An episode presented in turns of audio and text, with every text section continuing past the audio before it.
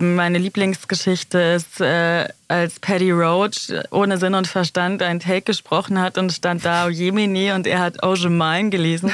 Und mich hat so zerlegt im Studio, dass ich daraufhin... Ogemein. Und dann musste ich in die Regie wechseln, weil wir konnten nicht mehr aufnehmen, weil ich musste die ganze Zeit lachen. Es hat wirklich, glaube ich, 20 Minuten gebraucht, bis ich mich wieder beruhigt hatte und dann wieder ins Studio konnte, während, wenn Patty gesprochen hat. Weil jedes Mal, wenn er Luft geholt hat, musste ich so lachen, dass ich nichts, keiner mehr was machen konnte. Das ist so geil. Schenk mir noch eine. Kleiner Alarm vorne dran. Kleiner Klacker. Eine ganz runde noch. Vorne war ein Geräusch. Noch ein bisschen unsauber. Rhythmisch ein bisschen schneller. Eine noch für den Boden abgeschwommen. Vordere Teil ein kleines bisschen ruhiger. Fickenschubs. Hart, hart, hart viel. Hart 4, der Synchronsprecher-Podcast mit Bene Gutjahr und Jacqueline Bell. Bitte Hahn 4, aber weich rein. Willkommen zu einer Folge Hart 4, die wir so noch nicht hatten. Ich glaube, Special Interest nennt man das so in der Überschrift. Für alle Nerds, ja, die Bock auf Synchron Insiderwissen haben. Die haben heute die Möglichkeit, mal zu erfahren, was so eine Cutterin oder so ein Cutter machen. Und wir haben Wein mit dabei. Und das, Oder? ist das, Wichtigste. das Apropos ist- Special Interest. Ja, genau. Zum Wohl Cheers. und willkommen, liebe. Yassi, hello. Ich habe mich gerade gefragt, seit wann bist du denn bei der FFS eigentlich? Also seitdem ich denken kann. Seit 16 Jahren. Im August hatte ich 16-Jähriges. Wahnsinn. Also auch eine Kollegin von der Beatrix, das war ja auch so eine Special Interest Folge, Aufnahmeleitung. Ähm, die ist ja auch schon Ewigkeiten mit dabei, ne? Ja, ich glaube wahrscheinlich auf jeden Fall mehr als doppelt so lange wie ich. Es reicht. Hättest du das gedacht, dass du damals so lang äh, bei einer Firma bleibst? Ich meine, 16 Jahre, das ist schon Wahnsinn. Nee, also ich habe mich von Anfang an super wohl gefühlt, deshalb von daher schon, aber ich war natürlich noch wahnsinnig jung. Aber es war eh die Geschichte, wie das anfing, war eh super komisch, weil ich habe eigentlich Praktikum gemacht, weil meine beste Freundin hat bei einem Tonmeister von dort gebabysittet. Und äh, hat dann, weil ich nur in der Gastro gejobbt habe, gesagt, ja, du interessierst dich doch so für Filme, jetzt mach doch da mal ein Praktikum.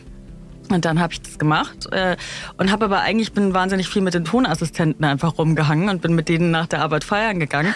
Und äh, hatte auch nicht war dann aber einfach noch nicht so, dass sich jemand richtig um mich gekümmert hätte oder so.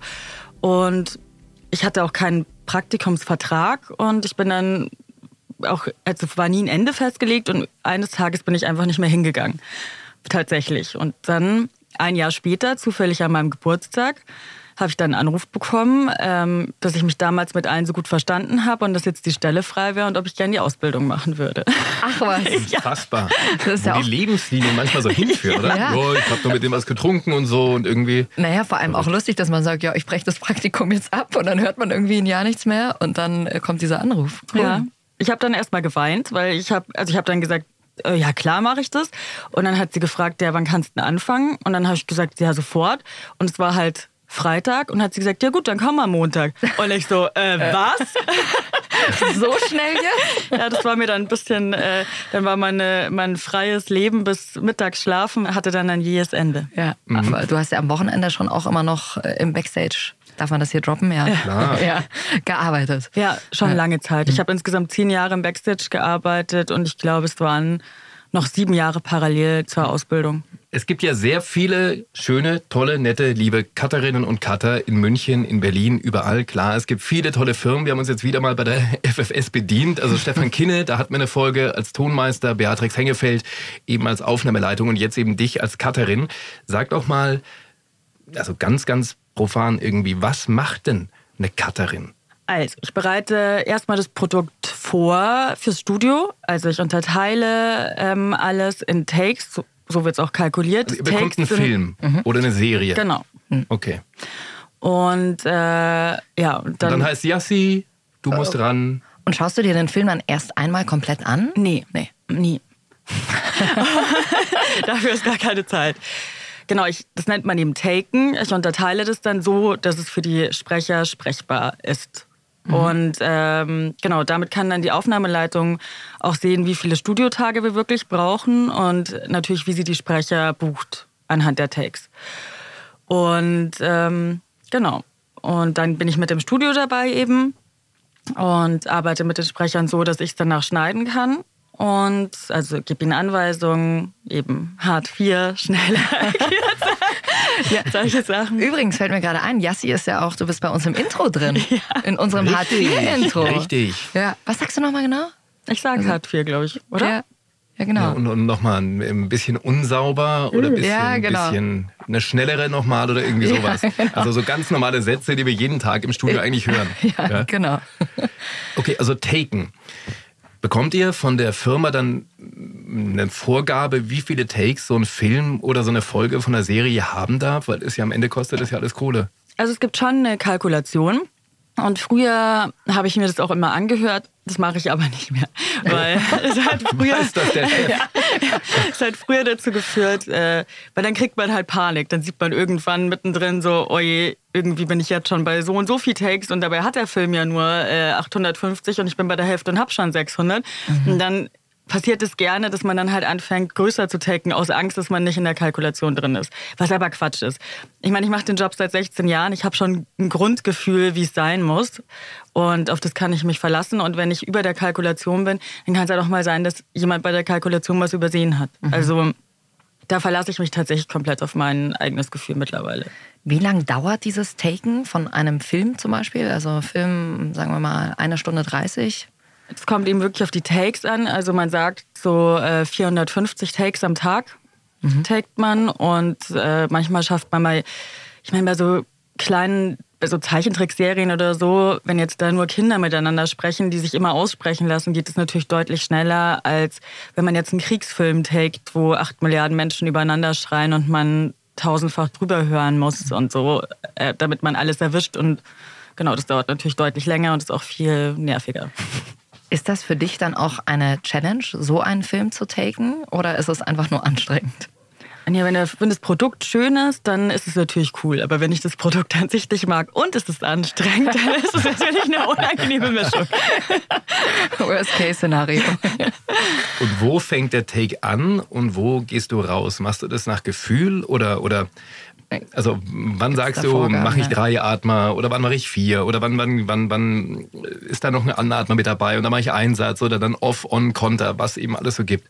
Hast du das mal irgendwann gelernt oder ist das Gefühl? Ja, es gibt schon so ein, so ein Grundding, dass man sagt, dass sie so zwischen fünf bis acht Sekunden lang sein sollten und äh, nicht mehr als zwei oder drei Einsätze haben sollten. Es gibt halt eben noch Kreuze, das sind eben Marker, die zusammenlaufen, damit der Sprecher einen zweiten Einsatz findet, wenn es zum Beispiel äh, im Off wieder weitergeht und dann nochmal ins On kommt. Also wenn man die Figur sieht und äh, erst nicht sieht und dann wieder sieht, das ist halt schwer zu treffen. Ähm, da macht man eigentlich ein Kreuz, außer man vergisst's. Was ja auch das ein oder andere Mal passiert. Tatsächlich nicht so häufig bei der FFS, bei manchen anderen Firmen, ja. Gibt es manchmal auch gar keine Kreuze. Und so, ja, fang mal irgendwo an. Wir schauen dann mal. Es gibt auch Takungen bei Firmen, wo man sich mal zwischendurch hinlegt. Also man sagt am Anfang gefühlt irgendwie, hey, und dann wartest du 20 Sekunden gefühlt, bis du nochmal sagen darfst, alles klar. Und dann zwischendurch. Genau, also man sagt halt eigentlich länger als zehn Sekunden sollte man eigentlich nicht machen, außer es ist jetzt Hintergrund. Ähm, aber sonst Okay. nicht länger als zehn Sekunden. Und ich würde schon sagen, ich achte schon immer drauf, nicht mehr als zwei bis drei Pausen. Natürlich, wenn man jetzt sieht, dass der Schauspieler wahnsinnig alt ist oder eben wahnsinnig jung, dann ist es natürlich nochmal anders. Da mache ich natürlich noch mal weniger Einsätze und genau. Aber du weißt ja in der Regel nicht vorher, wer auf die Rollen besetzt wird, oder? Also klar, wenn es durchlaufende Serien sind und du kennst die Besetzung schon klar, aber bei neuen Projekten Nee, wenn Nee. es keine Feststimmen sind, weiß ich das nicht. Nein. Macht es ja auch noch mal ein bisschen schwieriger. Ja, weil kann ich wenn, schon mal nicht nach Sympathie taken. Ja, genau. da wollte ich gerade fragen, das machst du, oder? Nein, das mache ich Bei der natürlich nicht. Bälle vergesse ich mal das Kreuz. Ja, genau. Schauen die wir mal, kann's was ja es eh, kann. die ja. kann's eh. Ja. Nee, aber so, dass man auch sagt, na okay, also der Sprecher, ich weiß nicht, es gibt ja Sprecher, die können zum Beispiel wahnsinnig schnell, sprechen oder sind, du kennst uns ja alle gut aus dem Studio, Ja. weißt genau, kriegt derjenige das hin oder verwirrt ihn das eigentlich eher, wenn der Take viel zu lang ist? Und dann hilft es dir ja eigentlich schon, die Besetzung vorher auf dem Schirm zu haben, oder? Absolut. Also ich weiß zum Beispiel, wenn es Promi-Besetzungen sind, sowas weiß ich dann schon vorher, Mhm. weil dann muss man es natürlich komplett anders taken, weil ja jetzt die meisten Promis Weil die keine Ahnung haben. Ja, wenn Boris Becker in einem Film. Ja, ich meine, ja, kann man jetzt natürlich, Rick Cavanian ist da äh, mein Favorit, weil der kann es natürlich auch noch. Ja, der ist super. Rick Cavanian, Bully Herbig, ne, die genau. sind ja die, Ja. die man als Promis, die, die guten Promis. Genau, Ja. da kann ich dann auch normal taken. Ja. Also wie machst du das dann bei einem Promi? Wie kurz sind dann die Takes? Super kurz, aber die kriegen eh eine, ähm, eine feste Gage ja durch die, die ganzen Sachen. Also da ist es auch egal, wie viele Takes die haben und da die schaffen halt Einsätze nicht. Da muss man im Studio dann sowieso grundsätzlich unterteilen. Und wenn das jetzt vor allen Dingen jemand ist, der es wirklich noch nie gemacht hat, äh, dann ist es ja auch, ich meine, es ist super schwer. Also das darf man einfach nicht unterschätzen. Ja, das hören wir ja auch immer ganz oft. Hey, ich habe so eine schöne Stimme. Wie viel aber dann natürlich noch äh, hinten dranhängt, diese Technik und dann auch Schauspielern können, das ist natürlich nochmal was anderes. Und der Satz, wer hat das denn getaggt? Den gibt's ja, den hört man ja überall eigentlich. Ja, immer. Fühlt man sich da persönlich manchmal angegriffen oder ist dir das mehr. völlig wurscht? Das ist mir echt völlig wurscht. Ich meine, manchmal ist es so, ich sitze im Studio und denke mir, bei was, was ich selbst getaggt habe, ah, okay, da ist vielleicht auch jemand ins Zimmer gekommen gerade. In dem Moment. vielleicht doch ein bisschen, bisschen arg lang. Da habe ich vielleicht einen Wein getrunken. Cheers. ja, genau. Hier ist das mal richtig. Hola. Ich nehme gleich hier das Mikro mit. Hier übrigens, ähm, Herrschaftszeiten sind wir wieder. Gefällt uns gerade besonders gut. Ist so lustig, weil dieses Podcast-Studio einfach direkt im Restaurant ist und hier ist gerade eine Veranstaltung um die Ecke und die haben luren schon alle rein. Haben uns schon eingeladen übrigens, danach noch vorbeizukommen bei ihnen. Sehr nett. Das wird ein langer Abend, Ja. habe ich das Gefühl. Jassi, welche, jetzt mal für, jetzt mal Butter bei der Fische, welche Produktionen hast du schon gemacht, die man kennt? Ja, also jetzt die letzten waren äh, Ringe der Macht und House of the Dragon. Da bin ich aber bei House of the Dragon ausgestiegen irgendwann, weil ich zwischendrin äh, Flitterwochen hatte. Yay, herzlichen. Glückwunsch. Übrigens auch in, darf man das verraten, wo, wo und wie Ja, du geheiratet hast? natürlich. In Las Vegas von, von Elvis wurdet Ja. ihr getraut. Richtig geil. Wirklich? Ja. Also von Paddy Roach. Hat er nicht Elvis gesprochen? In dem, Ja, in dem das Film? hat er. Ja. Ja. Das Ja, wäre natürlich okay. besonders schön gewesen, aber er war nicht dabei leider. Okay, kurzer Einwurf. Wie läuft das ab? Du stehst da und dann kommt Elvis und sagt, uh, Ja, wir haben das vorher gebucht. Äh, es hatte 45 Grad in Vegas, das hatten wir nicht eingeplant. Ähm, und äh, wir wussten aber, die Chapel hat auf nichts geantwortet. Es war grauenvoll. Wir haben nicht wenig Geld dafür bezahlt. Ähm, und dann ist der Max, also mein Mann, schon mal vor zur Chapel mit seinem Trauzeugen und ich bin dann halt, als ich fertig war, hin und ich dachte eigentlich, naja, ich werde halt irgendwie reinlaufen. Stattdessen stand dann Elvis schon da und hat auf mich gewartet und hat mir dann erstmal Anweisungen gegeben, wie ich auf was reinlaufen muss und wo stehen bleiben muss. Und ich stand da und war total aufgeregt und habe mir gedacht, was? Und es gibt auch so ein Bild von mir, wo hat ich gesagt, recht nicht länger als 10 Sekunden, ich habe ein Kreuz dich, wenn du reinlaufen musst. Ja, ich habe ihn echt, es gibt ein schönes Bild, wo ich ihn fassungslos anstarre, weil ich mir denke, was will dieser Mann plötzlich alles von mir? Und ähm, ja, aber dann bin ich da, habe ich es glaube ich okay gemacht. Zu seiner Zufriedenheit, es war richtig lustig. Also er totaler, ich meine, der Typ ist völlig wahnsinnig. Der macht das sechs Tage die Woche und tritt irgendwie abends noch im Casino auf. Das ist einer der größten Elvis-Imitatoren in Vegas, haben wir erst danach festgestellt. mit einer Band. Der hat gebleichte Zähne und ist super krass geschminkt und ich glaube, also auch Permanent Make-up. und so. Also das ist echt ein krasser Typ, aber no. total nett. Also super lustig. Dauert eine Viertelstunde, dann ist der Spaß rum und dann ist man verheiratet. Aber gute Fotos habt ihr auch gemacht, Ja. ne? Ja. Richtig gute Sache. Ja, das passt, passt zu euch. Welchen Song singt Elvis, wenn ihr da vorlauft? Weißt du das noch? Boah, ich kann es dir tatsächlich Echt? Weißt so über. Nee, wir haben das auch nicht In ausgesucht. Ghetto wahrscheinlich nicht. Nee, wir haben es auch gar nicht ausgesucht. Ähm, er hat das mit irgend, ich glaube, er macht das so irgendwie random, weil er war dann selbst so, ah, das singe ich jetzt. Und deshalb, ich weiß es tatsächlich gar Mhm. nicht. Wir hatten da gar kein Mitspracherecht, aber es war auch egal. Weil ich meine, das, was der da so erzählt hat, das war einfach wahnsinnig lustig. Beim Eheschwur so, äh, dass wir halt versprechen sollen, äh, dass ich versprechen muss, don't step on his blue suede shoes und so ein Scheiß halt. Himmel. ja, Okay. Aber hat er irgendwas auch über euch erzählt? Oder der wusste wahrscheinlich nicht viel, oder? So wie es klassisch, nee, Also, oder? mm, mm, Gar nichts wusste der. Na Also wir haben- Mädels. ja, genau. Also, Ja. wir hatten äh, die. Ringe der Macht, da haben wir uns ja auch gerade gesehen, äh, House of the Dragon, dann Thrones, haben wir uns ja auch heute gesehen, Ja. Game of Thrones, dann Genau. Ich, ich erinnere mich noch an, an Drawn Together, weißt du das noch? Ja, das, war so schön. ewig So eine her. gute Serie. Das war wirklich lustig, so ein junger oder? Bene war das Ein dann ganz noch. kleiner Bene. Wie, alt warst du da? Jetzt weiß ich, Anfang 20 irgendwie. Und du dann? Das war ja ganz am Ja, Anfang. auch. Wir sind ja ähnlich alt. Ja, wahrscheinlich. genau. Ja. Das war sehr lustig, ja. Und äh, was hast du noch so gemacht? Ähm, Succession ist auch äh, HBO. Also ich mache wahnsinnig viel mit Jan Odle zusammen. The Foundation, das war für Apple. Das so eine Asimov-Verfilmung, das fand ich ziemlich cool.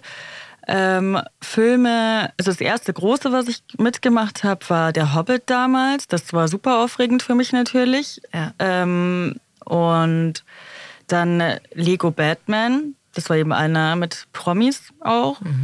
Genau. Das ist jetzt so, was mir jetzt gerade spontan einfällt. Und wie Erstmal. werden innerhalb der Firma dann so Produktionen besetzt? Also jetzt kommt, ähm, keine Ahnung, die Herr der Ringe-Serie. Äh, Rufst du dann laut hier oder sagt der Jan Ote dann schon, das mache ich mit der Yassi? Oder wie läuft das bei euch? Jan Odle, übrigens für alle, die jetzt gerade erst reinkommen, der Regisseur zum Beispiel von Game of Thrones oder Ringe der Macht und auch der Sprecher von Will Smith. Wer ihn hören will, wir haben ihn in der allerersten Podcast-Folge hatten wir ihn zu Gast. Zu Recht. Ja klar, gleich mit der Crème de la Crème angefangen. Ähm, also es wird schon, eben weil der Jan und ich wahnsinnig gern miteinander arbeiten, das auch super gut funktioniert, ähm, ist es schon so, dass wenn sich das ausgeht, ich oft äh, zu ihm eingeteilt werde, wenn halt schon klar ist, dass er das macht. Und äh, sonst gibt es schon natürlich Sachen, also ich wollte zum Beispiel auch die Herr der Ringe-Serie und ich wollte damals auch Game of Thrones. Und ich habe eine sehr liebe Chefin, die äh, sich meine 80 Milliarden Wünsche auch immer brav anhört. Manchmal komme ich auch schon zu ihr und sehe, dass was produziert wird und sagt, falls wir das kriegen, möchte ich das machen. Sie so, ist das dein Ernst? ja, es ist mein Ernst. Ja, ich ich erinnere dich daran, an. aber ich habe es schon mal gesagt. Süß. Genau. Also es wird schon natürlich so ein bisschen nach äh, Wunsch und so, aber es geht natürlich nicht immer. Man muss natürlich auch manchmal Quatsch machen. Ja. Wobei du dich ja bei Game of Thrones dann auch immer selbst gespoilert hast. Ne? Da waren wir auch oft im Studio, wo du gesagt hast, so, hm, jetzt weiß ich schon, wie es weitergeht. Ja, es war auch, also ich, es hat mich seelisch mitgenommen. Also ich war, nachdem Jon Snow damals gestorben ist am Staffelende und dann kam die erste Folge von der neuen Staffel, da hatte ich wirklich Kreislauf, als ich zum Take gegangen bin. Ich so, oh Gott, oh Gott, was passiert jetzt? Ich muss es wissen. Joanna mir, also meine Chefin, gesagt hat, jetzt äh, ist die Folge da, du kannst jetzt anfangen zu taken. Ich bin fast gestorben. Ich habe geschwitzt und ja. Und dann darf man ja auch immer nichts erzählen. Das ist ja noch schlimmer, ja. Aber das ist das Coole an der Yassi, dass du immer so mit dabei bist. Also, dass du da immer so selber dich so reinversetzt, auch in die Serie und so mitgehst. Also, ich erinnere mich jetzt neulich hier bei, bei Ringe der Macht, dann war irgendwann der Tag, soll ich es ihm sagen? Soll ich es ihm sagen? Und der Jan so, ja, sag, sag's ihm halt. Ja, und dann, du bist Sauron. Und so, was? Und wir dann so, what? Was, krass. Und dann natürlich wieder tausend Verträge unterschrieben, bloß niemandem sagen. Aber Ja. das war schon irgendwie, also du fühlst da selber schon immer mit dann so in den Produktionen. Ja, aber es hat mir natürlich auch extra viel Spaß gemacht, dass der liebe Bene, der Ja. böse Sauron Also ist. lustig. Endlich mal. Das ist ja. halt so ein richtig, richtig fiesen, ne? Oder wird's von Sender bei Drawn Together zum Sauron? Wer hätte das gedacht? Ja, wer hätte das Das gedacht? ist schon gut. Ja, und du kommst ja hoffentlich in der nächsten Staffel wieder, ich hoffe, oder? Ich denke. So. Ja, wenn er nicht irgendwie Ja. sein Format ändert und plötzlich 40 Jahre Eben älter aussieht wie Sauron und dann wird's eng für mich. Ne? Dann, dann, Muss auch schauen, wie wir es mit der ja, Stimme genau. hinkriegen. Eher du vielleicht. Kannst du das übernehmen? Mach ich das. Hast du so eine All-Time-Favorite-Serie oder Produktion, wo du sagst, das war das Geilste, was du je gemacht hast? Weil, also gar nicht mal wegen der Serie an sich, sondern weil du da, das Team war super und, und, und. Also es ist schon Game of Thrones, weil ich da in der, erstmal hat es natürlich, ging das so viele Jahre und es haben sich da super viele Freundschaften gebildet, eben auch die Freundschaft beim Jan hat sich da gebildet. Ich bin auch mit dem Redakteur von dort wirklich eng befreundet äh, mittlerweile, also äh, wirklich, wirklich gut. Und also da, und auch mit dem Paddy zum Beispiel, mit dem Paddy Roach äh, und Sprecher von Jon Snow. Genau. Und also das würde ich sagen, war jetzt schon, war schon so die einschneidendste. Einfach weil es halt so lang war und man sich immer wieder gesehen hat und so. Und es war einfach schön. Und ich hatte auch immer das Gefühl, wenn man ins Studio gekommen ist, dass wirklich jeder, dass da keine Hierarchien gab, so ja, ich bin der Regisseur und ich mache die Ansagen, sondern dass das wirklich ein richtiges Team einfach war. So kam es mir vor. Ja, also der Jan hat irgendwann mal zu mir gesagt, jetzt ist es schon so weit, dass wenn ich einen Take schreibe und der ist nicht synchron, dann sehe ich dann trauriges Gesicht vor mir. Das ist doch schön. Sehr geil. Dann nimm doch mal alle noch mal mit so ins Studio. Wir stehen da beispielsweise, Jackie und ich oder wer auch immer und äh, so ein Take geht los. Wie gehst du ran? Also du als Cutterin an so einen Take.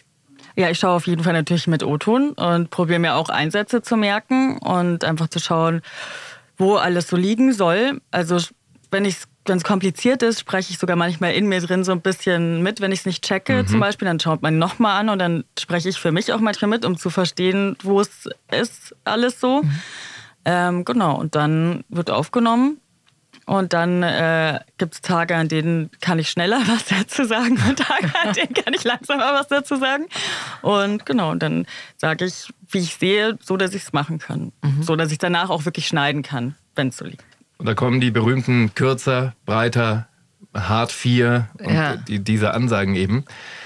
Bist du da manchmal anders, wenn, wenn du weißt, da steht vielleicht ein schwierigerer Sprecher oder eine, wo es vielleicht ein bisschen ja nicht so die Wellenlänge so da ist, bist du da anders? Auf jeden Fall. Also es gibt äh, schon starke Unterschiede. Also eben gerade die Regisseure, die mich kennen und die Thomas, die sehen ganz genau, wenn ich jemanden sehr gern mag. Und wenn ich jemanden nicht gern mag, ich bin natürlich dann auf jeden Fall anders. Und es ist natürlich auch, man, man muss auch anders sein. Ich kann halt zum Beispiel von euch beiden, kann ich manchmal Takes mehr verlangen, weil ihr es ja selbst dann auch schon seht, als ich es jetzt zum Beispiel bei jemandem machen kann, der alt ist und sich schwer tut. Da verlange ich andere Dinge, weil ich den ja nicht quälen will. Warum Ja. auch? Es geht ja am Ende darum, dass das Produkt schön wird und das wird's nicht, wenn ich probiere, meinen Willen durchzusetzen und irgendwelche Dinge durchzuboxen, die ich vielleicht im Schneiderraum halt auch retten kann. Also Richtig. Und es ist ja auch oft, wenn man dann manchmal ist man ja wirklich so drin und merkt dann auch wirklich, der zehnte Take macht es jetzt einfach nicht mehr besser. Ja? Also dass du das, dass das Spiel ein Stück weit Ja, verloren geht. genau. Also heißt, du weißt eigentlich vorher schon, welchen Sprecher habe ich im Studio und wie weit kann ich gehen oder was kann derjenige vielleicht auch. Genau, also in vielen Fällen ist es Ja. schon so, ja. Also auch wie geduldig die selbst mit sich sind und ja, genau. Also ich finde, man muss sich da einfach so ein bisschen reinfühlen und sehen, was das für ein Mensch ist und eben, dass es halt insgesamt funktioniert, weil wenn alles läuft, ist es dann halt auch gut am Ende des Produkts. Ja, am Ende ist halt auch ganz viel diese Stimmung, dieser Vibe, der dann auch noch im Studio Genau, herrscht. und wir wissen alle, wenn ein schlechter Vibe ist, dann Ja. kann so ein Studiotag echt richtig ätzend sein. Ja, und dann am Ende tatsächlich, ich finde, du hörst sowas auch Ich dann im finde auch. Produkt. ich sehe das ganz genauso. das Wenn, die, wenn sich alle verstehen und jeder weiß, Ja. was man voneinander will und niemand probiert, sein Ego durchzudrücken, dann hast du einfach ein besseres, äh, besseres Ding am Ende. Ja. Weil dann fließt es mehr in sich. Was kann man denn retten? Was sind so Dinge, wo du sagst, also da kann ich nochmal reingehen und, und, und dann am Schneidetisch das, das Ganze irgendwie wieder, wieder gut machen? Aber man kann tatsächlich mittlerweile echt viel machen. Was halt fies ist, sind übersprochene Pausen, weil es gibt schon sehr viele Sprecher, die sich gerne durchmogeln und äh, irgendwelche, irgendwelche Endsilben dann noch schön. Hingeschmiert, Ja. Wie es so schön heißt. Grüße an Manu Lubowski. Der auch schon bei uns war. Sir Jamie Lannister. ja, der kleine Mogler.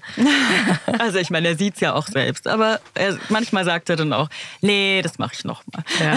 Aber es ist schon erst mal kurz so zu dir rübergeschaut, ne? So, ah ja, okay, Mhm. danke, ich mach's nochmal. Okay, alles klar. Genau. Ähm, ja, das ist halt auf jeden Fall super lästig, wenn Pausen übersprochen sind, weil da hört man den Schnitt einfach oft. Also das ist halt einfach eine blöde Arbeit. Ähm, sonst kann man wirklich schon relativ viel machen. Wenn irgendwas drastisch zu kurz ist, das ist auch schwierig. Zu lang kann man wirklich erstaunlich viel machen. Aber eben, da ist jetzt mittlerweile auch die Erfahrung, dass ich dann schon sehe, wenn es wirklich ein Wort zu viel ist oder so, wo ich dann schon sehe, das kriege ich nicht so kurz, ohne dass es sich irgendwie total blöd anhört.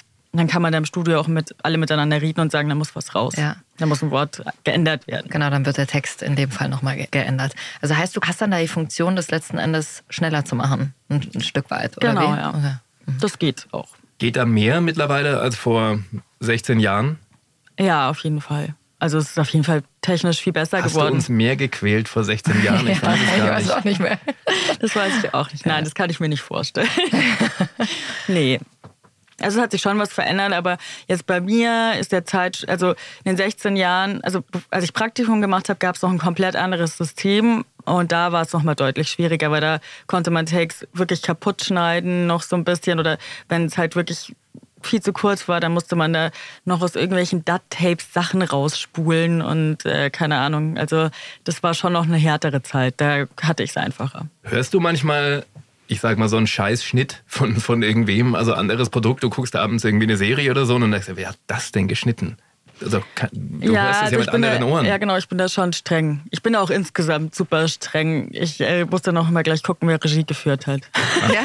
Also gleich Okay. Synchronkartei Ja, und, gucken. Ja, und ich meine, es gibt natürlich, ist ja klar, es gibt natürlich auch Leute, die finde ich schauspielerisch besser als andere und das lenkt mich schon auch ab, muss ich sagen. Da bin ich schon, also da kann ich schwer abschalten. Die Frage schlechthin, schaust du im Original oder schaust du zur Qualitätskontrolle auf Deutsch? Nee, ich schaue tatsächlich schon meistens original, weil es wirklich für mich, ich tue mir wirklich schwer abzuschalten, weil ich die Leute einfach Mhm. kenne und dann eben menschlich da so drin bin, dass es mir einfach schwer fällt, wenn ich mit denen so viel Zeit verbringe, die nicht vor mir zu sehen. Ja. Das fällt mir einfach tatsächlich schwer. Ja. Und man wird ja so oft ausgelacht von der Yassi, das liebe ich. Ich weiß nicht, ob dir das so geht, aber wie oft die mich ausgelacht hat nach irgendeinem Take. Weißt du, du, du, du, du, kämpfst da, um irgendwie den richtigen Ton zu treffen und machst dann möglicherweise triffst du ihn mal nicht und dann kommt von links nur Aber das bedeutet Liebe. Ja. Ja, Wenn ich jemanden ich auslache, auch, ja, ja. genau, es ist tiefe Liebe. Ja. Das mache ich nur bei Leuten, die ich richtig gern mag. Ja, vor allem, Ja. dass er auch weiß, dass er es bei dir machen kann, ohne dass Ja, es dich klar. halt Na äh, rausbringt. und, und auch gerne Sätze wie, was war denn das hier? Süß. Was waren so deine, ich meine, das ist immer schwer, du bist seit 16 Jahren äh, in einem, in einem Job. Was war so die Story, die dir am meisten hängen geblieben ist aus dem Studio? Also es ist super schwer, sich, also ich bin da auch einfach ein Mensch, der sich nicht äh, gut an sowas erinnert. Es passieren natürlich konstant irgendwelche lustigen äh, Sachen, aber eben meine Lieblingsgeschichte ist, äh, als Paddy Roach ohne Sinn und Verstand einen Take gesprochen hat und stand da oh Jemini und er hat Oje Mine gelesen und mich hat so zerlegt im Studio, dass ich daraufhin Gemein. und dann musste ich, äh, musste ich in die Regie wechseln, weil wir konnten nicht mehr aufnehmen. weil Ich musste die ganze Zeit lachen. Es hat wirklich, glaube ich, 20 Minuten gebraucht, bis ich mich wieder beruhigt hatte und dann wieder ins Studio konnte, während, wenn Patty gesprochen hat. Weil jedes Mal, wenn er Luft geholt hat, musste ich so lachen, dass ich nichts, keiner mehr was machen konnte. Das ist so geil. Das ist aber das ist lustig, weil man ja manchmal anscheinend sein Hirn echt ausschaltet, dass du überhaupt nicht drüber nachdenkst, ja, was heißt denn das jetzt, Oh Jemine? Was, was genau. könnte das denn? Ist das ein Name oder was? was Aber ich meine, mir ist auch schon passiert, dass ich äh, beim O-Ton hören Ja gesagt habe, weil cool, der O-Ton war Ja. krass synchron, überraschend. Und das ist uns allen auch schon mal passiert. Und da denkt man sich auch so, ah, schöner Hirnaussetzer. Aber es ist ja gut, dass äh, mehrere Leute im Studio sind. Jassi, wir haben die Sophie Rogal gefragt, wir haben den Paul gefragt. Ich habe auch schon was dazu gesagt. Wie war das für dich als Cutterin, dass man jetzt gerade bei so einer Produktion wie Die Ringe der Macht äh, und bei Thrones war es ja auch schon so ein bisschen eigentlich und bei House of the Dragon, dass man eigentlich gar nicht so richtig gesehen hat, was tun wir da eigentlich? Also als Cutterin ja sau schwer. Du lebst davon zu gucken und dann Anweisungen zu geben und eigentlich ist grauenhaft, ist total grauenhaft. Also es war bei Game of Thrones ja echt erst die letzte Staffel. Äh, da ist ja dann auch noch was geleakt gewesen in Spanien von der Conti. Dann haben sie uns die Conti ja auch noch geschwärzt. Also Conti Ja, ist, äh, genau. Mhm. genau, ist äh, das englische Skript, das wir bekommen, wo dann eben auch drin steht, äh, was passiert oder was der Sinn der Sachen ist, die gerade passieren. Und ähm, wir hatten halt quasi schwarzes Bild. Wenn immer, es waren immer nur die Gesichter ausgeschnitten. Und dann konnten wir zumindest in der Conti eben nachlesen, was in der Zeit passiert. Und als das dann in Spanien geleakt ist, äh, bei HBO selbst, ähm, haben sie das auch noch geschwärzt, dann wussten wir da auch nicht mehr, was passiert. Und jetzt bei Ringe der Macht war es halt auch so, wir wussten teilweise wirklich erst, von was die sprechen, als wir dann am Ende das klare Bild hatten. Und das ist einfach, das ist kacke. Also das kann man drehen und wenden, wie man will. Ja. Und ich finde es gerade bei so Produkten eigentlich total schade, weil sie sind so hochwertig und man soll, also gibt sich so viel Mühe und dann siehst du das so lange nicht. Und dann musst du da am Ende, also wir hatten auch hier und da Retakes, weil wir dann einfach gesehen haben, ach krass, das ist das, darüber sprechen die die ganze Zeit. Und wir haben halt, ich meine, im Englischen sagen sie it. Ja, cool, das ist halt im Deutschen nicht so mit dem it. Es kann halt alles sein. Vor allem, wenn man eben mal überlegt, das war, du hattest es ja bei, in der Folge von Sophie auch gesagt, dass eine Folge von äh, Ringe der Macht so viel gekostet hat wie eine ganze Staffel Game of Thrones. Also dann wird so viel Kohle reingesteckt und am Ende, letzten Endes bist du ja als äh, Sprecher, Sprecherin, äh, Cutter, Regie auch irgendwie Teil dieses Produkts und wirst eigentlich irgendwie so ein Stück weit ausgeschlossen. Ja, total. Aber Sophie hatte auch erzählt, dass äh, von Amazon ja jemand da war und auch gesehen hat, unter welchen Bedingungen ihr da gearbeitet habt. Genau, ne? also die wollten da, glaube ich, schon auch nochmal was sagen. Weil ich meine, wir unterschreiben eh alle, dass wir nichts sagen dürfen. Und ähm, die Bilder sind gewatermarkt und es stehen tausend Sachen drin. Also wenn das liegt, dann weiß man sowieso, woher es ist. Und ich meine, von uns, also mir persönlich bringt es nichts. Und ich meine, diese Sachen, die liegen eben bei, sind meistens bei den Firmen eh selbst. Und ja. Ja. Der Paul Sedelmeier, der ja vor zwei Wochen bei uns zu Gast war, auch mit dabei gewesen bei Ringe der Macht, der hat äh, über dich gesprochen. Hör mal. Da war eine Stadt, die ich gehasst habe auszusprechen. Hordern. Und der Hordern ist der, ist der Lumpen im Bayerischen. Also sowas Blödes. Wie vertraut sind dir die Bürger von Hordern? Die, äh, ja, sie, die da mit im Studio saß, die Cutterin. Mein Gott, die hat's mir dann immer vorgesagt und sowas. Ich hasse, ich hasse diese Stadt. Hordern. Ja. Nein, nicht Aber Hordern. Hodern. Hordern. Hoden. ist scheißegal. Ist Hoden. Auf nach Hoden. Ja, das wäre kein Problem gewesen. Die Wörter sind dann kein Problem. Auf nach Hoden. Das konnte er sich nicht merken, es war so witzig. Da musste ich auch sehr Fehler. Ja. Weil dann- es hat sich eigentlich immer ein bisschen angehört wie Hadern, wenn das sagen Ja. Hadern, Ja, ja, Hadern, ja. Hadern. Hordern. meine Wie, wie heißt es? Es hieß Hordern. Hordern. Ja. Das, Ja. Geil, auch nochmal kurz überlegt. Oh, dann. ja, dafür bist du natürlich auch da und eine totale Hilfestellung für uns. Zum Beispiel auch wenn eben so ein Take total vollgepackt ist, dass du nochmal sagst, hey, übrigens geht mit einem Anatmer los. Auch solche Sachen, die du dir vielleicht beim ersten Mal angucken einfach nicht merken kannst, bist du halt eine totale Stütze für uns Sprecher.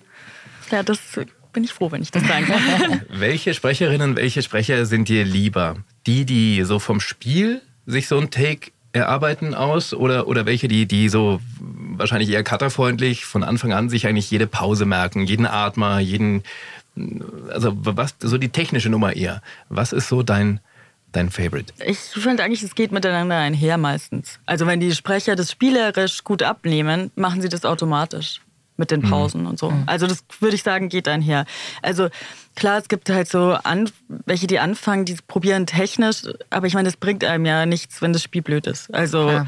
das muss, ich glaube, das Spiel ist da tatsächlich das Wichtigere, weil mit dem Spiel geht der Rhythmus dann auch einher. Also wenn das ein gut geschriebenes Synchronbuch ist, dann würde ich sagen, tut man sich als Sprecher leicht, wenn du es spielen kannst und das Spiel abnimmst, weil du den Rhythmus dann gleich mitnimmst. Also ich meine, ihr seid die Sprecher, ja, ihr wisst es vielleicht besser als ich noch, aber Aber du hast ja äh, viel mehr Sprecher im Studio, ja. Du siehst das ja alles. Also das, was wir früher hatten, dass wir irgendwie mal hinten sitzen konnten und gesehen haben, ah, so macht das der andere Sprecher, hast du natürlich am Tag ja, teilweise bis zu 20 ja, Sprecherinnen. das stimmt, ja. Ich finde es mega spannend eigentlich. Ich würde mich so gern mal da hinten reinhocken. Ich weiß gar nicht, ich kenne so viele Kolleginnen und Kollegen und weiß gar nicht, wie die eigentlich so Ja, arbeiten. Das müssen wir mal Wie machen. Die so? Ja, man kennt, genau, das Wie ich fuchtelt jemand ja, vor dem Mikro? Ich Richtig. meine, es gibt ja so ganz verrückte, keine Ahnung, ich mache immer mit, meinem, mit meiner linken Hand so doof. Ja, du hältst die mal hoch. Ich halte sie mal hoch. Ja, genau. Bevor es losgeht, habe ich irgendwie, nehme ich mal so eine, so eine Schonhaltung an. Ich weiß auch nicht, was das für ein Quatsch ist. Der Manuel Straube, der macht sich immer so mit dem, mit dem, mit dem, linken Arm und mit der Hand so hinterm Ohr, als hätte er noch lange Haare. Also, der macht so verrückte Dinge irgendwie. Ja, lustig. Was erlebst du da so, ohne Namen zu nennen? Aber was machen Leute so für verrückte Dinge? Ach, Es gibt natürlich viele so Räusper-Sachen oder sowas. so Ui, bestimmte, gern. Bestimmte oft. Atemsachen, also äh, bestimmte Ausatmer oder so. Ja, sowas gibt es halt total viel. Aber ja, und ein paar, die barfuß sprechen wollen und Das ist barfuß. Gabi Petermann. Die Ja, hat uns doch erzählt, Mit dass sie Socken mit hoffentlich, Socken. oder? Ja, genau, ja, ja, das meine ich ja. Da, da Okay. gibt es auch ein paar. Letztens hatte ich jemanden, der hat Milch getrunken. Aber sehr Milch? nett. Ein sehr äh, netter, guter Sprecher. Ja, es war. Aber Abgefahren. weil, weil er das braucht, Das weiß um ich nicht. Ich habe ihn nicht gefragt. Ich habe mich gewundert. Aber denkst du dir dann, die sind alle verrückt geworden oder, oder ist das für dich so, mein Gott, die brauchen das halt? Das ist wie so, eine, wie so ein Mantra. Äh, nee, ich finde das, also ich würde da sagen, jeder wie er es braucht. Weil wie gesagt, ich finde, es ist, ein, äh, ist einfach echt ein schwieriger Job und wenn es da Dinge gibt, die manchen Menschen gut tun, um den gut zu machen, dann sollen sie das auch so machen. Also da, das Ich glaube, lieber das ist so. so ein Konzentrationsding, oder? So wie Rafael Nadal, der Tennisspieler, vor jedem Aufschlag sich dreimal hinterm Ohr kratzt irgendwie Ja. und sein T-Shirt richtet. Und, und das ist so eine Ja, Konzentrationsphase, bevor der Take losgeht. Ja, das, da gibt es ja auch manche Sprecher, die packen das tatsächlich, wenn kurz vorher noch was gesagt wird. Also dann oft von der Regie kommt dann noch mal ein Gag und das finde ich faszinierend, wenn manche das dann einfach so abfeuern können. Ich breche dann meistens ab. Hast also du so, irgendwie so eine, so, eine, so eine Macke, was du machst? Also ich glaube, ich räusper mich auch relativ ja, viel, aber, oder? ist mir, aber es ist mir auf jeden Fall noch nicht unangenehm. Aber ich glaube, das machst du schon. Das mache ich schon zu, ja. oft, dass ich immer noch mal so vorher und äh, und ich spiele Das soll man eigentlich nicht, ne? Ja, ganz schlecht für die Stimme. Also wenn ihr mal heiser sein solltet, ja, lieber husten, nicht äh, räuspern. Das ist ganz, Hört ganz mal die schlecht. Folge mit Farina Brock. Die erklärt warum. Ja. Ja. Und ich, äh, glaube ich, ahme das ganz viel nach, was der Schauspieler im Original, also wenn meine Schauspielerin telefoniert, dann halte ich mir auch äh, Ja. so, so, so ein Handy hin. Oder wenn sie sich irgendwie bewegt in die Richtung, das habe ich mich ja früher, als ich angefangen habe, null getraut. Da stand ich noch da, irgendwie mit meinen zwölf Jahren und habe das überhaupt nicht gecheckt. Aber das macht ja so viel mit der Stimme auch aus, wie du dich bewegst und wie du mitgehst. Aber sonst glaube ich nicht, irgendwelche komischen Angewohnheiten zu haben, aber man weiß es ja nicht. Ja, nee, jetzt mir Nee. wäre jetzt auch nichts aufgefallen. Nee. Du? Ich habe ja den Arm offensichtlich. genau, also ich halte ja den Du Arm hast hoch. den- den rechten, Warum auch oder? Immer. Ja, ja. Das keine Aussage. Nee, der linke, glaube ich. Nee, der linke. Muss man das echt überlegen. Und beim Radio mache ich das auch manchmal. Ja, Das echt? ist total verrückt. Wenn ich weiß, ich muss jetzt in fünf Sekunden loslegen, Dann, dann, dann, dann nehme ich eine ein bisschen andere halt. Also es ist wirklich völlig verrückt. Eigentlich mal grad, das ich muss lieber. immer im, im Stehen auf jeden Fall. Also ich kann sitzen, Okay. kann ich nicht. Also ich muss auch beim Sprechen, es gibt ja manche Sprecher, Richtig. die setzen sich Wie hin. viele Sprecher würdest du sagen, prozentual sprechen im Sitzen und wie viele im Stehen? Also dadurch, dass sich die meisten nach meinem Jan machen, der Jan es nicht mag, wenn die Leute sitzen. das ist keiner. Alter, Genau. steh auf, Alter. Ja, also ich finde eben auch, also klar, wenn jetzt jemand älter ist und Probleme mit dem Stehen hat, ist es ja völlig klar, dass der sich setzen kann, ja. Aber sonst finde ich, ist es schon, macht es eben wirklich viel aus, dass äh, wenn die Rolle sitzt, kann man sich schon hinsetzen, aber sonst sollte man einfach stehen, weil man einfach eine andere Körperhaltung hat und ja, ja auch Atmung. viel mit dem Bauch. Wenn du halt gar keine Bauchspannung hast, dann hört man das einfach, weil man macht ja wirklich tatsächlich echt viel mit dem Bauch als Ja, Sprecher. total. Und wenn da keine Spannung drin ist, weil du da wie so ein Sack auf dem äh, Stuhl irgendwie rum, Ja. rumhängst, äh, dann ja, ist das blöd. Wie gehst du mit Situationen um, wenn du merkst, der Sprecher oder die Sprecherin ähm, leisten nicht das und sie gehen irgendwie enttäuscht raus, vielleicht werden sie sogar umbesetzt. Wie, wie agierst du in der Situation? Ja, grauenhaft ist das. Es ist einfach ganz grauenhaft. Es tut mir natürlich dann total leid. Also wir probieren ja schon wirklich die Leute dann immer dahin zu bringen, dass man es nehmen kann. Weil ich meine, es ja, hilft ja niemandem, wenn jemand umbesetzt wird. Das ist ja völlig klar. Aber es ist natürlich manchmal so, dass es halt nicht geht. Und äh, das ist dann auf jeden Fall nicht schön. Also da lasse ich aber das auf jeden Fall in Regiehand. Da sage ich auch nichts, weil das ist auch nicht meine Aufgabe. Und ähm, ja, aber schön ist es nicht. Es gab schon unschöne Momente da auch im Studio, weil die Leute natürlich enttäuscht sind, ist ja klar. Es ist natürlich nie schön, wenn einem jemand sagt, dass du es nicht gut genug machst dafür. Also, Ja. aber Weil- es ist halt so, wie es ist. Kann einfach nicht jeder. Auch, also, ja, Ja, ich kann es ja auch nicht. Hast du das mal probiert eigentlich? ja, aber ich höre, also ich kann halt nicht schauspielern und das ist für mich das Schlimmste, wenn ich höre, dass ich mich halt genauso anhöre, wie ich nicht möchte, dass man klingt. Ah, sehr gut. Wie meinst du zu. ja, hölzern und einfach so, wo ist das Gefühl? Das hört sich einfach nicht gut an. Ich bin nicht begeistert, nein. Lustig, dass du, dass du da deine Stimme auch gar nicht selbst hören kannst. Nee, also entweder, wenn ich es dann probiere, entweder werde ich dann zu synchronig, also es klingt dann zu unecht, irgendwie zu gedrückt und zu gewollt. Ähm, ja, Aber also- es gibt Sprecher, die seit 30 Jahren so durch die Branche. Ah, das Also, ist aber eine coole alles irgendwie. Party. Verdammt genau. coole Party, Mann. Ja. Also, Genau. wer weiß, vielleicht Ja. geht doch noch was. Sag mal, welcher, aber ich muss mal überlegen, wie ich es ausdrücke. Wie viele Takes habt ihr schon mal von einem Take aufgenommen? Also was ist die Maximalanzahl an Takes, wo ihr irgendwann gesagt habt, okay, das ist jetzt der 60. Versuch, wir können jetzt nicht mehr weitermachen. Gibt es da einen Score? Nee, das könnte ich jetzt so gar nicht sagen. Es ist ganz oft so, dass wenn man merkt, äh, dass es wirklich nicht geht, der Take gerade, dass man den zurückstellt Genau, und dann ja. nochmal wann anders macht. Weil das irgendwann, wie du ja auch gesagt hast, irgendwann wird es dann so technisch, dass einfach der Sprecher eigentlich überhaupt nicht mehr weiß, wo er jetzt hin muss und eben dann kriegst du auch kein Ergebnis. Und oft ist es dann so, wenn man den dann eine Viertelstunde später nochmal macht, dann ist es der erste Versuch, der sitzt. Ja, der einfach passt. Ich mag das nicht. Was? Ich will das immer erledigt haben. Ich, ich mag das nicht. Ja. Oder ich bin einer, wenn, wenn, wenn, wenn so ein Take genommen wird und ich denke mir, Kacke, du wirst das, wirst das äh, einige Mal erlebt haben, dann sage ich dann immer so drei Takes später nochmal, ey Leute, ganz ehrlich, ich will euch echt nicht auf den Sack gehen. Aber ich glaube, das, das war nicht gut. Lass, lass uns den nochmal machen. Ja, wenn du Das, das, macht der Paddy zum Beispiel auch super oft. Ja, aber das ist ja auch irgendwie bescheuert, Ja. oder? Weil der Take ist ja genommen worden Ja, ja. und wir Ja, gehen euch aber da wenn, so du auf das, die Nerven. aber wenn du das Gefühl hast, dass alle nicht so wirklich zufrieden sind, also irgendwann ist ja dann so ein, ey, ja, passt, ja, so und das ist irgendwie ein, kein geiles Mhm. Unwürdig. Gefühl, ja. Und dann Ja. hörst du es vielleicht, manchmal wollte ich dich immer fragen, wie viele Sprecher machen das, dass sie die Takes vorher hören? Also es gibt unten so ein, so ein Pedal bei euch, da kann man draufsteigen und dann hört man praktisch direkt seinen Anschluss. In, Ego-Taste. genau, richtig. In Berlin die Ego-Taste, Mhm. ja. Zu wenige. Ja, definitiv zu wenige, weil eigentlich ist es eine mega geile Hilfe. Total. Weil, ja, man kann sich halt einfach, es, es kann sich halt an sich selbst an, den Anschluss selbst hören. Aber ähm, in München ist es noch nicht so durch, die Leute sind es nicht gewohnt und total viele verwirrt es, wenn sie sich vorher hören, weil sie es einfach aus jahrelangen, jahrelangen Arbeit nicht mehr äh, nicht gewohnt sind. Aber eigentlich ist es richtig cool. Weil es wird am Ende besser, ist meine Meinung. Also ich finde es Natürlich. auch, also ich finde es tatsächlich auch ganz geil, weil dann sehe ich nämlich manchmal, dann habe ich auch schon mal gesehen, so, ah, vielleicht war doch ein bisschen lang. Vielleicht machen wir den einfach doch auch nochmal. Ja, Nein! Das ist eine gute wieder. Qualitätskontrolle auf jeden Genau. Fall. Ja, vor allem früher hatte man halt irgendwie den Kollegen da stehen und heute hast halt die Uhr-Taste. Ja. Ja, genau. Im Grunde Ja. genau das Gleiche. Und auch einfach zu wissen, wo hast du aufgehört. Also manchmal hast du schaust dir deinen nächsten Take an, dann schaust du ihn vielleicht nochmal an mit dem Text und dann weißt du gar nicht mehr, wie bist du hinten am Ende rausgegangen. Und dafür finde ich es super gut. Aber ich, mir fällt es eben auf, dass es bei uns in München echt ja selten auch direkt so vorgegeben wird, weil man könnte es uns ja theoretisch auch direkt einspielen. Ja, ja, könnte man, aber auch. es wollen eben total viele Ja. nicht. Ich, wenn ich Tonmeister wäre, ich würde das ja einfach machen, bis Ja. sich einer beschwert. So, jetzt weißt du mal, was du hier abgeliefert hast. Ich habe langsam ein Sitzen. Ich Ja. weiß nicht, wie es euch geht. Ja, ich spüre diesen Riesling. Der Wein mein ist Gott, schon. Ich Amateur. Ja. Ihr nicht? Ja, ich bin gerade gut im Training. Ah, okay. warst auf einer Party letztens. Auf einer Auf langen. Halloween-Party. Ja.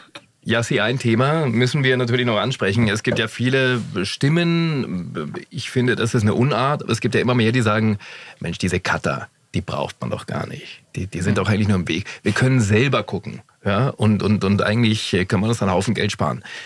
Ich finde das überhaupt nicht. Ich finde, dass ihr ein ganz, ganz wichtiger Bestandteil seid dieser Branche und dass ihr gerade bei dem, bei dem sehr guten Produkt irgendwie also nicht mal noch die, die, die, die, das, das i-Tüpfelchen sei, sondern ihr seid genauso wichtig wie, wie der Sprecher, wie der Regisseur, wie der Tonmeister. Was entgegnest du Leuten, die sagen, nö, wir können das ohne euch?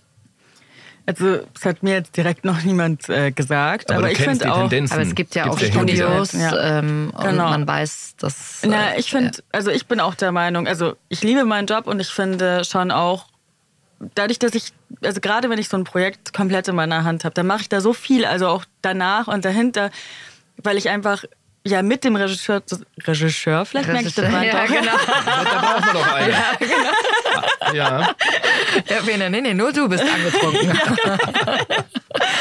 ähm, genau, da- dass ich, da passe ich ja auch mit auf. Da fallen mir auch manchmal Sachen auf, die nicht schön sind. Und auch danach im Schnitt, wenn ich dann halt merke, ah, da ist uns doch irgendwo eine Betonung durchgerutscht, die eigentlich super unschön ist.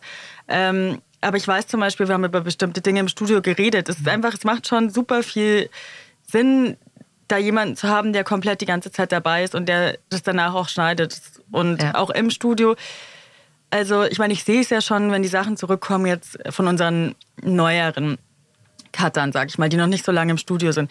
Das ist schon einfach nochmal anders zu schneiden, ist ja auch klar. Weil ich meine, man muss es halt einfach erst lernen und es dauert. Und äh, ähm, aber wenn ich halt mit Sachen, Sachen schneide von jemandem, der da schon lange das macht, dann tue ich mir viel leichter.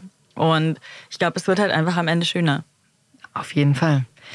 Gerade die Sache, die du auch angesprochen hast, von jemand anderem etwas schneiden. Was ist dir lieber, dass du komplett dieses ganze Projekt in der Hand hast? Also heißt, du takest es ein, du bist im Studio und schneidest es am Ende auch? Oder die andere Variante ist, du sagst, ach, das ist eh ein Kackfilm. Da bin ich froh, wenn ich nur, nur am Ende ein bisschen was macht schneiden die muss. FFS doch überhaupt Ja. gar Nein, nicht? natürlich nicht, ja. Nee, also Keine ich habe es natürlich schon am liebsten selbst in der Hand. Ich meine, es gibt natürlich Projekte, da denkt man sich, ach, blöd, dass ich jetzt zwei Tage Urlaub habe und da jetzt kurz nicht im Studio bin. ja. Mensch, das äh, ist aber sehr schade. nee, aber eigentlich mache ich es am liebsten alles selbst, weil ich dann eben auch einfach die Kontrolle habe für mich selbst, dass das alles äh, passt, wenn mein Name dann auch dahinter steht.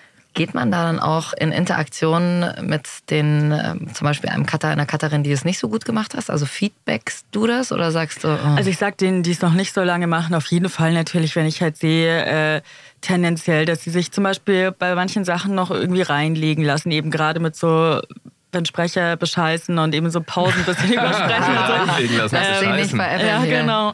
Dann sage Mhm. ich denen das schon, dass sie halt so auf bestimmte Sachen ein bisschen besser achten müssen oder wenn es so Rhythmusgeschichten sind, halt Sachen, die man lernen äh, kann und halt auch lernen muss mit der Zeit. Ich meine, die ersten Sachen, wo ich im Studio war, ähm, die waren natürlich genauso. Also das dauert halt einfach und es ist auch fies. Ich, also ich bin ein super ängstlicher Mensch eigentlich und die Anfänge im Studio waren ein Albtraum. Ich hatte jedes Mal so krass Angst, bevor ich ins Studio gegangen bin. Echt? Und- Weil du, weil du eben den Leuten nicht sagen wolltest, ich Ja. brauche noch eine. Ja, weil ich nicht Oder was? wusste, also vor allen Dingen ist es auch das, man sieht es selbst noch so schlecht und dann ist es steht da jemand neben dir, der macht das im Zweifel einfach schon seit 30 Jahren und du machst es halt seit zwei Monaten gefühlt Mhm. und dann musst du dem sagen, was er machen soll. Das ist Ja, am da gibt es Anfang aber auch viel fies. Arroganz Ja, von sehr vielen, die sagen. "Ah, das kann man schneiden. Ja. Ja, genau. Oder so, ach, du willst jetzt noch mal eine. Also, ja, genau. Eben, da gibt's, es gibt auch echt äh, gemeinere Leute. Ich jetzt immer weniger, würde ich sagen.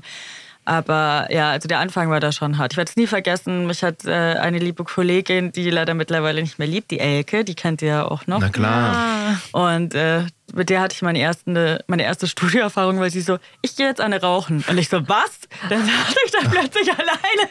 Und so, äh, äh, wusste überhaupt nicht, wie mir geschieht. Es war ganz grauenhaft. Das Aber nach der Führerscheinprüfung zum ersten Mal ohne Fahrlehrer. Das ist immer scheiße. Aber lustig, dass Elke gesagt hat, sie geht eine rauchen zu der Zeit. Ja, da sie hat hat man ja noch im ja, Studio Ich habe auch noch im Studio geraucht am Anfang. Ja, ab so und zu mal. Brutal. Ey, das kann man sich jetzt überhaupt nicht mehr vorstellen. Also auch zum Glück. Ja, null. Das ist so Wobei, das Letzte. also den Reflex gibt es natürlich schon, also das würde ich nie sagen, aber du bist ja, du, du arbeitest dann so einem scheiß Vierzeiler, Fünfzeiler hin, irgendwie Ja. versuchst du einigermaßen den Ton zu treffen und man hat ja so selber von sich immer so eine Idealvorstellung, wie der Take klingen soll. Und dann erwischst du ihn so, also vom Ja. Spiel und denkst dir, genauso war er gut. Und dann hörst du vom Cutter, ah ja, hinten war mal ein bisschen kurz. Ja, und dann, sagst und dann du, dann denkst sagst du du so, innerlich, denke ich mir natürlich so, fuck you. ja, ja. Würde ich halt nicht sagen. danke. Aber das gibt's natürlich. Ja, ja, klar. Ja, natürlich. ich meine, du hast ja dann recht, aber es ist ja, Ja. trotzdem, denkst Ja, du ja. dir, nein. Klar, nein. vor allem, wenn du halt schon ein bisschen länger rumgefummelt hast. Ja, genau. ja, aber dann ist ja immer trotzdem die Frage, was sendest du raus? Ja, weil es ist ja, es müssen ja alle gucken, dass es am Ende passt. Und ich Ja. glaube, da gibt es schon, also ich weiß nicht, wir sind ja alle mittlerweile getrennt im Studio, aber ich glaube, da gibt es schon tatsächlich Sprecher und Sprecherinnen, ähm, die dir dann ein echtes Kackgefühl geben.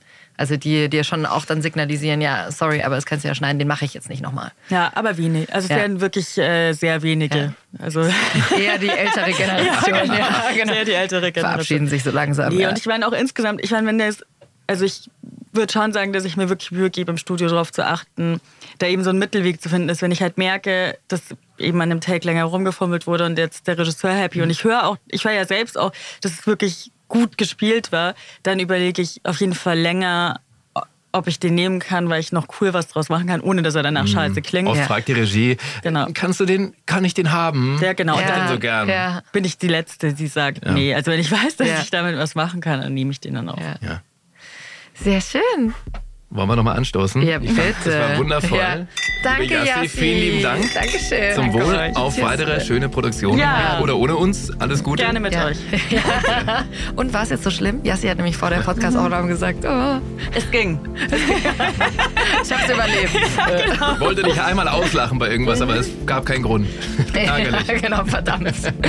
Hey, und wir freuen uns sehr, wenn ihr in zwei Wochen wieder mit dabei seid. Da haben wir dann Marius Gavillis da. Richtig. Unseren Berliner Kollegen, den ihr zum Beispiel aus Haus des Geldes kennt, als Denver. Mit seiner lustigen Lache, die wir jetzt nicht versuchen nachzumachen. Nein, um Gottes Willen. Wir freuen uns. Bis dahin.